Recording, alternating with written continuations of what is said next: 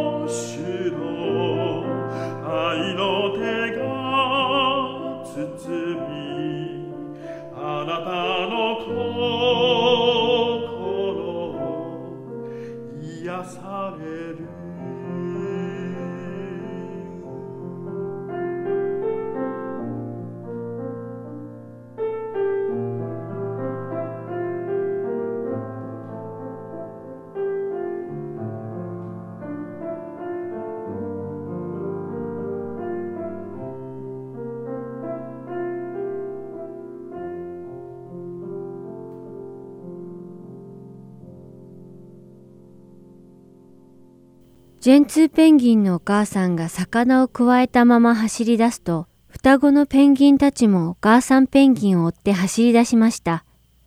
では、お母さんペンギンを最後まで追いかけたのは、どちらの赤ちゃんペンギンだったのでしょうか。私の予想としては、魚をすでに食べた赤ちゃんペンギンの方がエネルギーもあり、お母さんペンギンを最後まで追いかけることができるのではないかと思ったのですが、そのドキュメンタリーが映し出していたのは私が思っていたのとは正反対の結果でした。魚を食べた方の赤ちゃんペンギンは私の予想通り、はじめはお母さんペンギンを一生懸命追いかけていました。しかし赤ちゃんペンギンよりも速く走れるお母さんペンギンを追いかけることは赤ちゃんペンギンたちにとってとても大変なことでした。魚を食べた方の赤ちゃんペンギンはしばらく走った後、だんだんとスピードが落ち、とうとう追いかけるのをやめてしまいました。そしてもうお母さんペンギンを探すことにも興味がなくなったように、キョロキョロと辺りを見回していました。それに比べて、まだ魚を食べていない赤ちゃんペンギンは、お母さんペンギンの口にある魚をもらうまで一生懸命に最後まで追いかけたのでした。この結果、驚きませんか？私の予想は大外れでしたが、私はこの自然の摂理の中に信仰の原型を見たように思いました。何が魚を食べてない赤ちゃんペンギンにこんなに一生懸命最後まで諦めずお母さんペンギンを追いかけさせたのでしょうか？また何が魚を食べた赤ちゃんペンギンにお母さんペンギンを追いかけることを途中でやめさせたのでしょうか？皆さんはこの双子のペンギンの赤ちゃんが取った行動の理由がお分かりになるでしょうか？私はこの2匹のペンギンの赤ちゃんの行動はそれぞれの欲望と熱意がペンギンの赤ちゃんの行動に違いをもたらしたのではないかと思いました。この欲望と熱意を聖書的観点で見てみると貧困、飢え、もしくは渇きにあたるのではないでしょうか。マタイの福音書5章の3節と6節にこうあります。心の貧しい者は幸いです。天の御国はその人のものだからです。義に植え乾いているものは幸いです。その人は満ち足りるからです。ドキュメンタリーの解説では、まだ魚を食べていない赤ちゃんペンギンがお母さんペンギンを最後まで追いかけることができたのは、この赤ちゃんペンギンに強い願望と情熱があったからという説明でした。この説明のように、魚を食べていない赤ちゃんペンギンには、すでに魚を食べていた赤ちゃんペンギンの欲求とは違うレベルの飢えと渇きがあったのです。つまり、2匹の赤ちゃんペンギンの欲求と熱意の差が最後まで追い求めることができるかどうかの結果を生んだのです。この事実は私たちの生活の中でも私たちがどれだけイエス様を求め、情熱的にイエス様の後を追っているかを見せられている気がしました。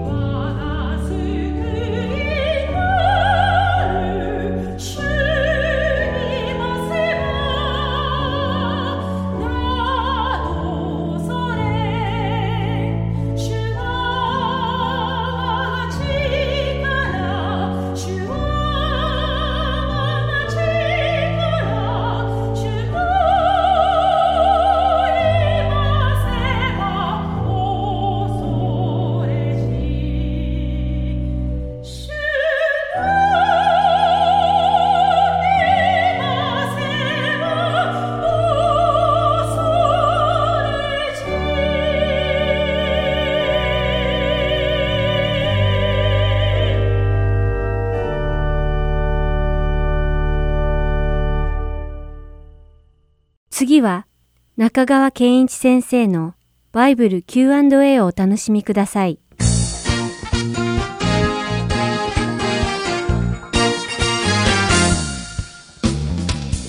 はい、では質問です。聖書の言っていることが正しいとなぜ言えるのですか、うん、これは非常に挑戦的なメッセージですね。いろんな答え方があると思いますけれども、私なりに一つの答え方を提案したいと思います。いつものように3つ申し上げます。第1番目のステップは聖書の中の特に新約聖書の特に福音書という本が4つありますからその福音書を読んでください。しかし読むときに聖書として読む必要はありません。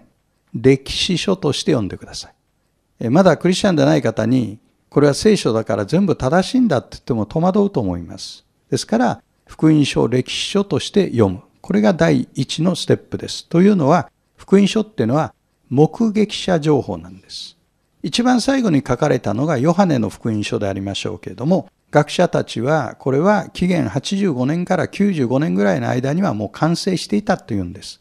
ということは、4つの福音書はすべてイエス・キリストを拒否する人たちがまだ多く存在していた時代に書かれてるんです。ですから、いい加減なことを書いたら必ず批判される中で、弟子たちは目撃者情報としてこれを書いてる。だから、歴史書として読むっていうこと。まずこれが第一のステップです。二つ目。その歴史書の中に描かれているイエスという人物と対決してください。あるいは対峙してください。しっかりとイエスという方と向き合ってください。そしてイエスという方が行った技と教えについて黙想してください。そして最後に、あなたはイエスを誰だというかというこの質問に答えてください。そこまで突き詰めてイエスと対決することなんか自分にはできないとおっしゃると私はちょっとがっかりするんです。というのは、聖書の言ってることがなぜ正しいと言えるかという、こういう究極的な質問をする方は、徹底的にイエスと対決する力のある方だと思います。ですから、徹底的にイエスと対決してください。弟子たちは、イエスと対面し、イエスと対峙して、この方こそキリストである救い主であるメシアであると信じたんです。願わくは皆さんも歴史書としての福音書を読み、そこに描かれているイエスと出会って、この方が神の子でないならば、何を一体信じればいいのかというような信仰に導かれるように私は祈り願っております。そして3番目に、そのように信頼したメシアであるイエスが聖書をどう見ておられたかということを学んでください。イエスは聖書に誤りはないと言われたんです。旧約聖書に関しては一点一角に至るまで滅びることはないって言われたんです。新約聖書はまだ書かれていませんでした。だから、これから書かれる新約聖書に関しては、精霊という方が来てくださって、弟子たちを真理に導くと約束してくださったんです。ですから、イエス・キリストを起点に考えると、旧約聖書も新約聖書も共に誤りのない書であるということが確立されます。イエスは聖書の真実性を保証されたんだ。だから聖書は信頼できるんだ。こういう論理展開になりますね。次の質問は、神様はどうして特定の民族を選ばれたのですか？という質問をいただきました。まあ、これはイスラエル民族のことを言ってるわけですね。いつものように3つ申し上げます。今日のお答えは、何々ではなく何々ですという形式で3つ言いたいと思います。まず1番目、民族の選びではなくて個人の選びです。ということは、最初からイスラエル民族がいたわけではないんです。神様が選んだのは個人です。アブラハムという人を選んだんです。そこからイサク、ヤコブと生まれてきてイスラエル民族に成長していくわけです。神様は取るに足りないものを選んでご自分の働きをなさる。だからすでに存在している強い民族を選んで彼らを用いたんではないんです。取るに足りないところからスタートされたっていうこと。これは私たちにもそのまま適用できるポイントですね。私たちのような取るに足りないものを神様は祝福して用いてくださる。2番目、これはエコひいきではなく人類全体を祝福する計画だということです。もっと言い方を変えると、救いのための選びではない。イスラエルだけを救おうとして選んだんじゃなくて、イスラエルを通して全人類を救おうとされたということ。これが非常に重要なポイント。おそらく聖書を読むための一番鍵になる概念はこれかもしれない。神がアブラハム及びその子孫を選んだ理由は何かというと、全人類を祝福するためである。そして3番目。それゆえ、誇るのではなく、使命に生きるということが大事です。選ばれたことを誇っていてもしょうがない。なぜ選ばれたかという使命を認識して、それを全うすることが大事だということです。ところが、イスラエルの歴史を見ていると、やはり神様に背を向けて、世の中が国の運営がうまくいかなくなると彼らの内側に不健康な先民意識が生まれてくるんです。これは不健康なナショナリズムと言ってもいいでしょう。ナショナリズムを鼓舞しなければいけない時っていうのはどの国も非常に危ない時です。それは幼子を寝かしつけるように心の底に寝させておけばいいことなんです。ところがイスラエルは自分たちこそ選びの民であるという気持ちになってしまった。ここに実は問題が起こってくるわけですね。健全な先民意識というのは私たちは全人類を祝福するために選ばれているんだという意識を持つこと。これが健全な先民意識です。そしてクリスチャンもまた自分がイエス・キリストを信じて救われたということはそれがゴールじゃなくてキリストの愛を周りの人々にお伝えすることを神様が私たちに願っておられるということを認識することですね。これが選びの目的ですね。次の質問はなぜ聖書には多くの翻訳があるのですか？いい質問だと思います。いつものように3つ言いますね。1番目、聖書の原点は変わりません。原点というと、旧約聖書はヘブル語で書かれています。一部アラム語が混じっています。それから新約聖書はギリシャ語で書かれています。ですから、ヘブル語の旧約聖書及びギリシャ語の新約聖書は変わることがないんです。じゃあなぜ多くの翻訳が出てくるのか第2番目。それは私たちが使う言葉は変化するんです。例えば日本語訳聖書を見ますととても古い訳で文語訳聖書というのがあります。これは大変美しい日本語で書かれています。しかし今の若い人たちが文語訳聖書を読んでもなかなかピンときません。そこで文語訳聖書っていうのは普通は今教会では用いていないです。ただし文語訳聖書の文体がとても素晴らしいので今もそれを用いている教会もなくはないんです。ただ一般的には若い人たちには馴染みがない。だから分かりやすい今の人にわかる言葉に翻訳し直す必要があるわけです。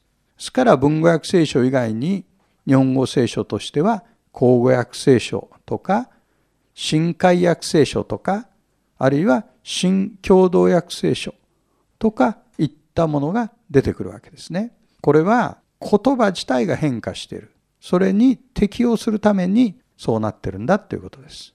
しかし3番目に聖書の言葉の意味について新しい発見が出てくるんです。それは例えば今原点は変わらないと言いましたけどこれが原点だというものが物理的に存在しているわけではないんです。私たちが持っているのは何千という写本群です。それを比較検討しながら原点が何かということを探ってるんですけども今は99%以上物理的にはないけれどもでも文字上の原点は回復できていると考えることができます。しかしさらに新しい写本が出てきた。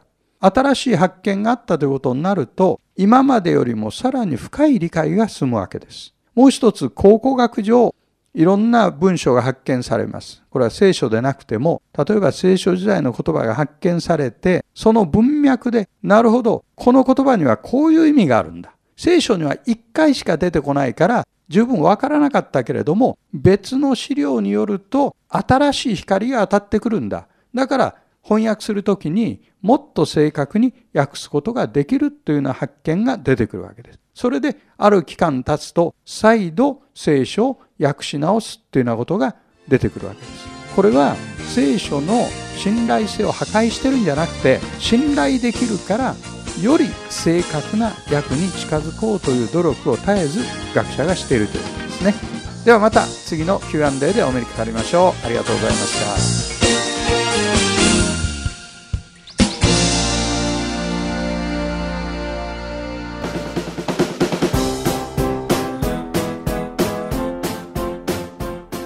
過去のプログラムの中でもう一度お聞きになりたいプログラムがありましたらハートソウルのホームページでお聞きいただけます。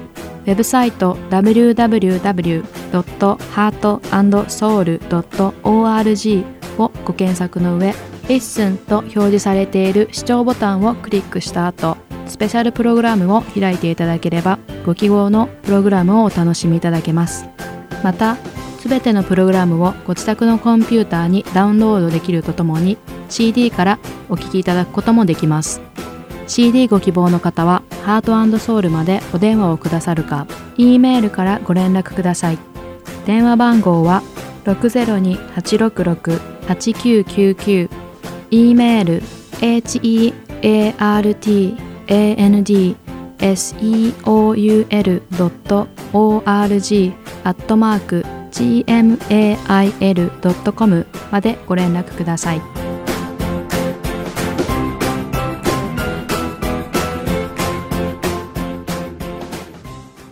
次は、福音の本当の意味をご一緒に考えるプログラム、福音良い知らせをお聞きください。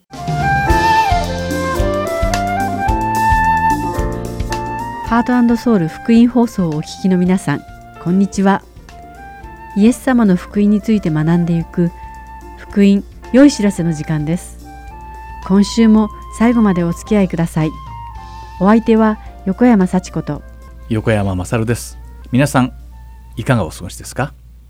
さて前回の福音良い知らせでは創世記の最初の2章で語られている事柄が第3章で出てくる罪に密接に関連していることをお話ししましたはいそして蛇とエヴァの行動が聖書で罪と訳されている3つのヘブル語の言葉を体現しているとも述べましたそうでした蛇とエヴァは神様の御言葉をねじ曲げ、御言葉に逆らって結果として神様の基準に届かなかった。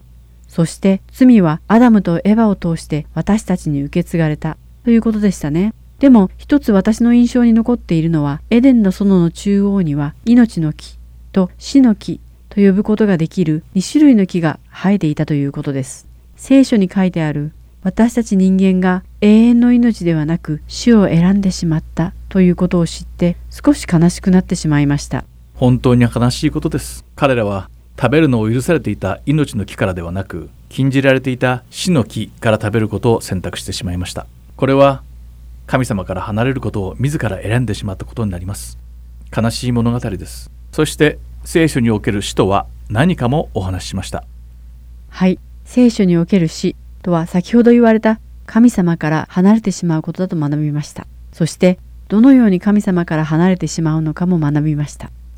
今日は死について見ていきましょう。罪の結果として私たちの心に入ってくる死について掘り下げて学んでいきましょう。死というのは話していてあまり楽しいトピックではありませんが罪によって引き起こされた結果が死であることをしっかり理解しないと福音そのものの理解には至りません。ですから死について詳しく学ぶのが大事なのです。さてこの世界では死という言葉の定義にはいくつかあるようです。そうなんですか。誰でも死を迎えるのにいくつも意味があるなんて変な感じですね。同感です。みんな同じように死んでしまうのに違った定義があることは確かに不思議ですね。でも逆にこれはたくさんの人が死の本当の意味を知らないことになるんじゃないでしょうか。前回は聖書における死の意味とは何なのかを学びました。では辞書には何と書いてあるのかを見てみましょう。何と書いてあるんでしょうね。えー、っと辞書に載っている死というのは人あるいは生命体の命の終わりであると書いてあります。では死ぬを見てみると単に死の瞬間であるとなっています。なるほどこの世界では死を終わりと見ています。すべての生命活動の停止。死によってすべてが消え全てがなくなる。これが無神論者がよく言うことですね。こういう考えだからこそこの地球上の生活こそが全てだと信じて生きている間につまり死んでしまう前に何でも経験しなくてはいけないと思い込んでいるんですよ。でもこのような考え方は宗教を持たない人のものです。またほとんどの宗教では死後の世界があると言っています。そして生前の行いによって地獄に行くか天国に行くのかが決まると信じられています中には生前の行いによって来世に他の人間や人間以外の生物に生まれ変わってくると信じている宗教もあります。何度も輪廻転生を繰り返してより良い人間あるいは全てを知った人間に生まれ変わると信じているのです。なるほど。だから正しく清い生き方をしようとするんですね。でもそれってよくわからないんです。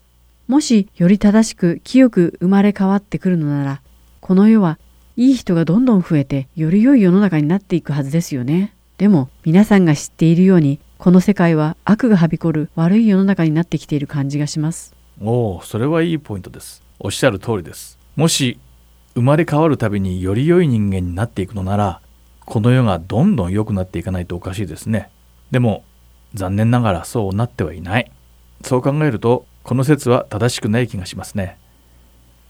悲しいことに人間がその行動で正しくないことを証明してしまっている。私個人の意見としては今生きて行う行動が次に生まれ変わる世界に影響を及ぼすと信じるのは悪くはないと思います。しかしここで知っておかなければならない重要な要素の一つはそれを測る基準なんですね。正しく生きる基準を知らなければいけないということです。ほとんどの宗教は悪いことよりもより多く良いことを行わないといけないと教えていますよね。それが最も合理的な考えになりますね、えー、もし人間の行動のうちで通算51%が良いことなら良いことの方が多いわけですからそれで OK ということになってしまいます。だから悪いことよりいいことをして生きるようにしたいと思っているわけですねそうです。悲しいことに聖書にはこんなことは一つも書いてないんですね。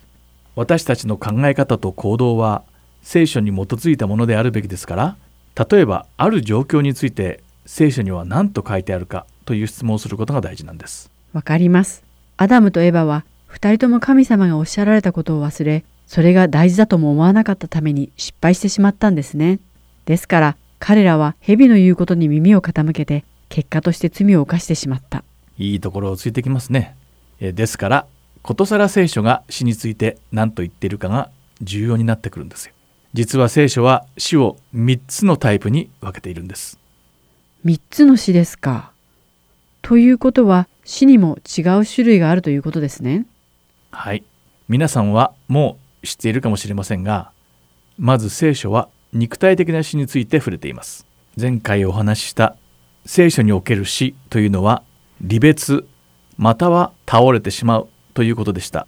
ということは肉体的な死とはどういった意味になるんでしょうか？もし死が離別を意味するならばそうですね。この場合は肉体から離別するということでしょうか？この離別は霊が肉体から離れるってことですか？はいその通りです。聖書では肉体の死とは霊と肉体が離れてしまうことだと書かれていますそしてこの死は罪が私たちに入ってきたからです。創世記の第3章にはっきりと述べられています。また新約聖書にも明白に書かれています。ローマ人への手紙の第5章の12節を読んでみましょう。はい。そういうわけでちょうど一人の人によって罪が世界に入り罪によって死が入りこうして死が全人類に広がったのと同様にそれというのも全人類が罪を犯したからです。これはとても有名な説ですね。ありがとうございます、えー、実はこの説はとても重要です。この説が述べているのは全人類が罪を犯したから。死が全人類に広がった。つまり私たちに死が生じたのは全人類が罪を犯したからなんです。罪の結果が死であるという事実は私たちには否定のしようがない証拠として存在するのにそれを信じようとしないのが我々人類なんですね。我々の歴史では全ての人が例外なく死んでいてそして今も死に続け未来でも必ず死ぬんです。そして人はなぜ死ぬのかを調べ科学的にそれを避けようと研究を続けています。でもそこには答えなんかないんです。また自分たちで死をコントロールしようとしているように見えます。これは決して勝てない勝負をしているんですね自分の罪を悔い改めない限りは無理なんです。ローマ人への手紙の第6章。23節も有名ですね。罪から来る報酬は死です。と書いてあります。この意味を展開すると私たちの肉体が死ぬのは罪のせいである。ということになります。他の宗教は私たちがなぜ死ななくてはならないかの答えがありません。科学は私たちが死ななければならないことを受け入れそれを証明しています。でもそれがなぜなのかは答えられないのです。人間が死ななくてはならない理由は罪です。さてここで聖書に紹介されている2つ目の種類の死とは霊の死です。もし肉体における死が魂が肉体から離れてしまうということだとすると霊が死ぬとは一体何から離れてしまうことなんでしょうか？霊が離れられるものがあるでしょうか？そうですね。この意味は私たちの何かがさらに自分の霊から離れてしまうということではありません。霊の死というのは神様から離れてしまうということなんです。このタイプの死は実は肉体の死の前に私たちに入ってくるんです。なるほど。神様から離れてしまうということですか。これはアダムとエバがエデンの園で経験したことではないでしょうか。そうです。私たちが死を考える時まず肉体の死を考えてしまいます。そのため園に生えていた死の木から取って食べると肉体が死ぬと思ってしまいます。しかしアダムとエバは肉体の死を迎えなかったために神様が間違っていたと解釈しがちですがこれも違うんです。創世記の第2章の17節にはしかし善悪の知識の木からは取って食べてはならない。それを取って食べるときあなたは必ず死ぬ。と神様はおっしゃったと書かれています。アダムとエバが問題の死の木から取って食べたその日に肉体が死ぬと思っていましたがそうではなくてこれは彼らの霊が死んでしまったということですね。はいその通りです。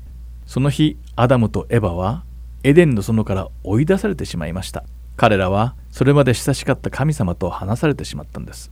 そしてこの二人の霊の死のせいで私たち人類は皆神様から離されて生まれてきます。でも誰も自分の霊が死んでしまっていることに気づかないのが問題なんです。なぜみんな自分の霊が死んでしまっているのに気づかないんでしょうか？それはですねなぜみんな気づかないのかっていうとですねえっ、ー、とつまり死んでしまっているから感じることができないんですね。ははなるほど。肉体的に死んでいる人は自分が死んでいることに気がつかないのと一緒なんですねたとえ霊が死んでいても生まれた時からその状態なので霊が生きている感覚がわからないんですね。おっしゃる通りです。ですから聖書に何度も神様が私たちを死から救ってくださるということが出てくるんです。確かにそうですね。エペソビトへの手紙第2章の一節には神様は罪過と罪の中に死んでいた私たちを再び生かしてくださったと書いてありますものね。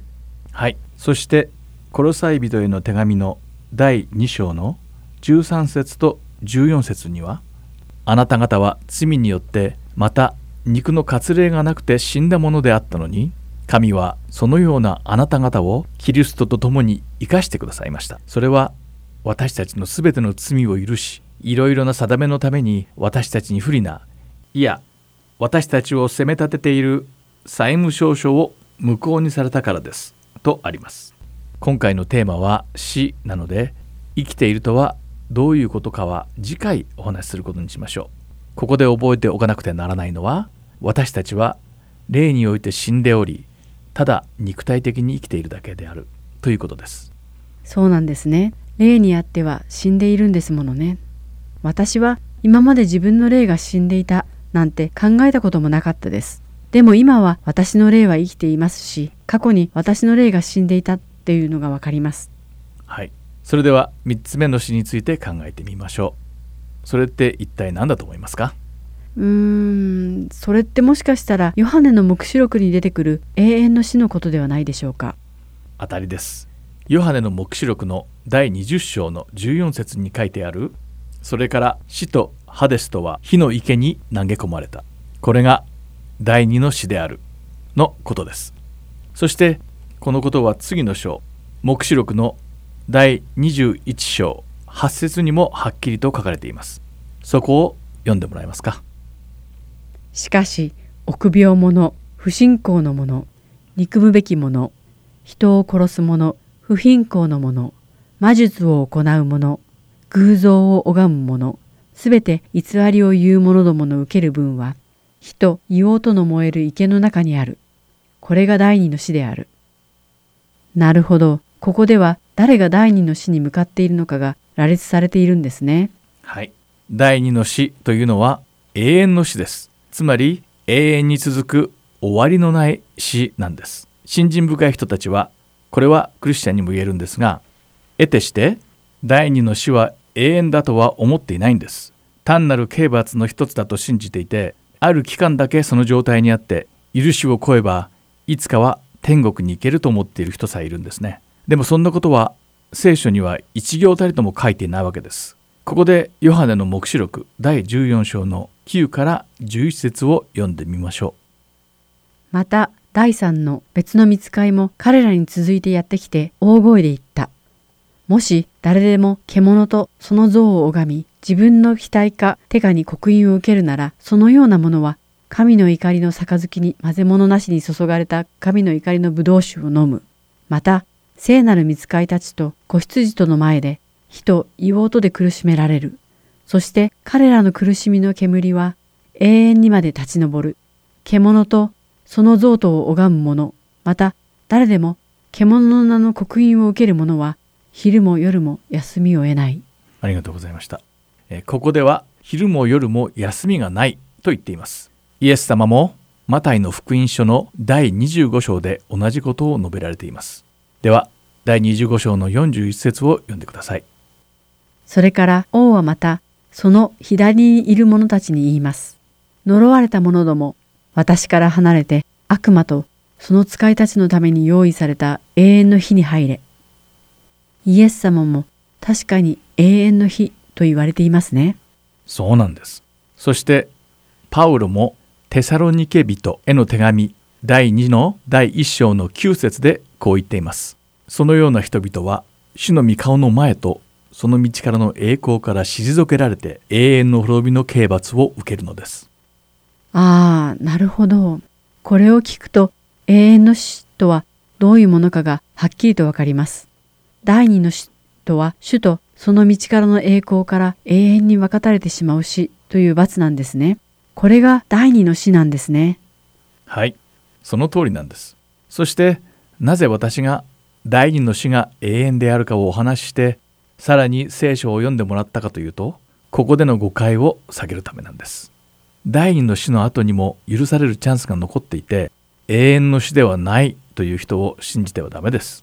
聖書にははっきりと第二の死は永遠であると書かれているからです。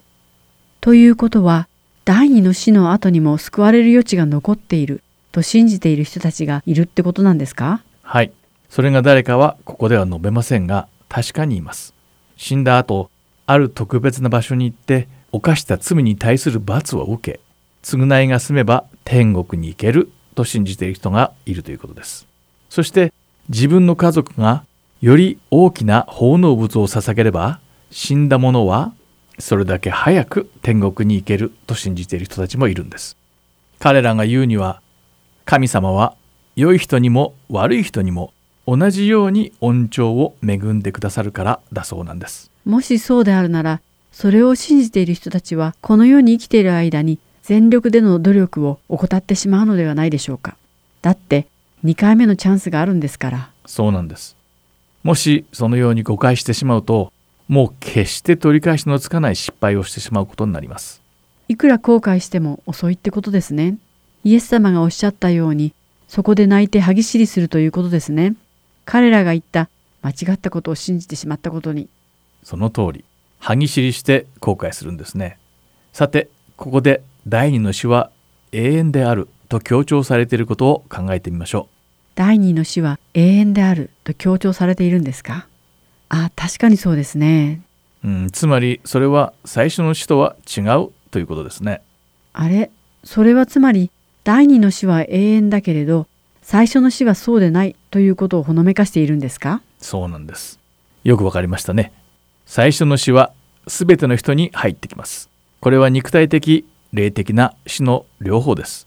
もちろん創世記の第5章に書かれているエノクやイスラエルで生まれたエリアのように肉体的に死なないまま神様の恵みによって天に昇った特別な例外もありますがこれらは私たちの救いの例として見るべきでしょうさて話を戻しましょうまず最初の死の後つまり肉体的及び霊的な死の後にもまだ救われるチャンスが残っているんです永遠である第二の死とは違います。そしてこれが私たちに希望を与えてくれます。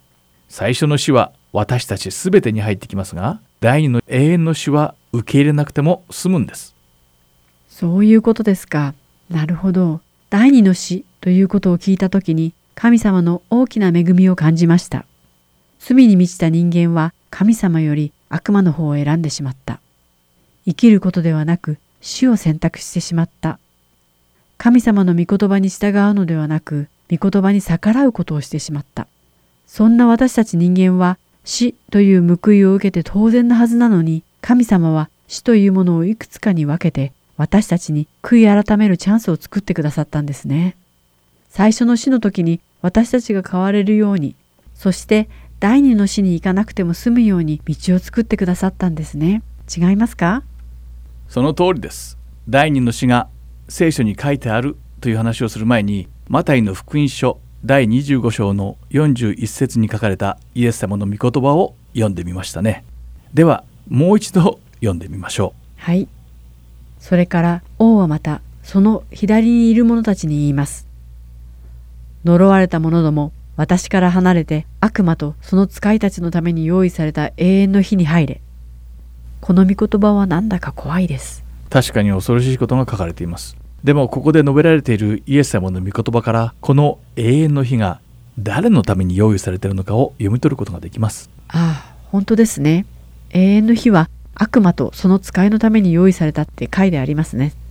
はい永遠の人は神様に歯向かった悪魔とその使いのためにあるんです。人類のためではなかったんですね。でも人間が悪魔やその使いに従うようになったら人間もこの永遠の火に入れられるってことですよね。はい。霊的に死んでしまって肉体的にも死んで神様から遠く離れてしまった。私たち人間と良い関係を築こうという神様のご計画を壊してしまった。そして全ての人間が自ら第二の死に向かう道を選んでしまったんです神様の御言葉に従いたくなかったんですね。悪魔とその使いに従って人間にもその悪い特徴が現れ始めて神様を求めなくなった。それはなぜかというと人間が霊的に死んでしまったからなんですね。ということは福音というのはどうやって神様がこの死から私たちを救ってくださるのかということなんですね。正解です。先週から2回にわたって罪と死について学んできました。これまでお話した罪と死の内容を皆さんがどのくらい理解して覚えていただいているかは分かりませんが今回で学びをやめずに続けていきましょうそしてこのプログラムを聞いた後自分の罪と死について考えてみてくださいはい。おっしゃる通り罪と死について深く学ぶことは命について理解を深めるためにとても重要だと思います。今日学んだことを振り返ってみると私たち人間は常にどちらの道を選ぶかという岐路に立たされているんだなと思いました。エデンの園から始まった生きるのか死ぬのか神様を選ぶのかそれとも悪魔か正義か悪か真実か嘘かこういった選択をクリスチャンとして生きている今でも迫られているんですね。そしてその選択は最終的に天国に行くのか地獄に落ちるのかを選んでいるんだということですね。聖書を学ぶことによって誰に従うことを選ぶのか、そして何を選ぶのかがわかります。後悔のないように正しい選択をしたいものです。さて、今回の福音良い知らせでは聖書に出てくる3つの死について学びました。はい肉体の死霊的な死そして第二の死でした聖書に書かれているこの3つの死についてお話ししました第二の死は永遠ですが肉体と霊的な死は永遠ではないということも学びましたつまりまだ悔い改めるチャンスがあるということです次回はこのチャンスというのは何かについてお話しします楽しみですね。さて、今回の福音良い知らせはここまでです。次回お会いするまでの間、皆さんが正しい選択をすることをお祈りしています。それではまた来週お会いしましょう。お相手は私、横山幸子と、横山勝でした最後までお付き合いくださってありがとうございました。皆さんが誘惑に打ち勝っていくことをお祈りしています。ではまた来週お会いしましょう。さようなら。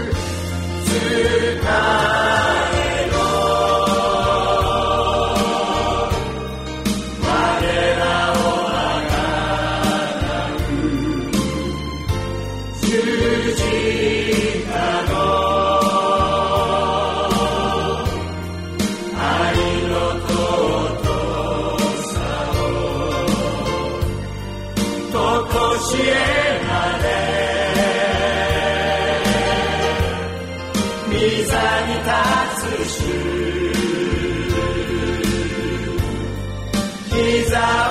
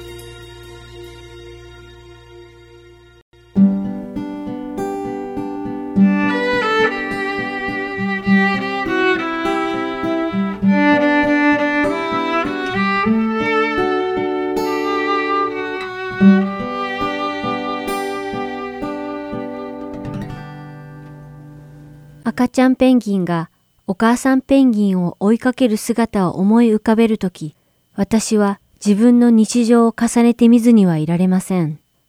私たちはこの世が与える十分すぎるほどの糧と居心地のいい生活をイエス様の信仰の中にあっても欲しがってしまいます。しかし途中でお母さんペンギンを追うことをやめた赤ちゃんペンギンや聖書に出てくる多くの人々と同様に私たちも必要が十分に満たされ、居心地がいい中にいると、神様との距離が遠くなるものです。信玄30章8節はこのように書かれています。不真実と偽りと私から遠ざけてください。貧しさも富も私に与えず、ただ私に定められた分の食物で私を養ってください。私が食べ飽きてあなたを否み、主とは誰だと言わないために。この御言葉にあるように、私たちが神様を求める心を持ち続けるためには、常に自分の生活を振り返り、イエス様に従う者として反省するところがないか確かめる必要があります。もし、この世のものの豊かさがイエス様を追い求めることへの妨げとなっているのなら、私たちはそれらから遠ざかる必要があるのではないでしょうか。私たちがイエス様の後を確実に追い続けるためには、精霊の導きと信仰によって、この世の豊かさや居心地の良さを求めている自分の心を見直さなければいけません。ルカの福音書6章20節から21節で、イエスは目を上げて弟子たちを見つめながら話し出された。貧しい者は幸いです。神の国はあなた方のものですから。今飢えている者は幸いです。やがてあなたは満ち足りるから。そうイエス様は明確におっしゃいました。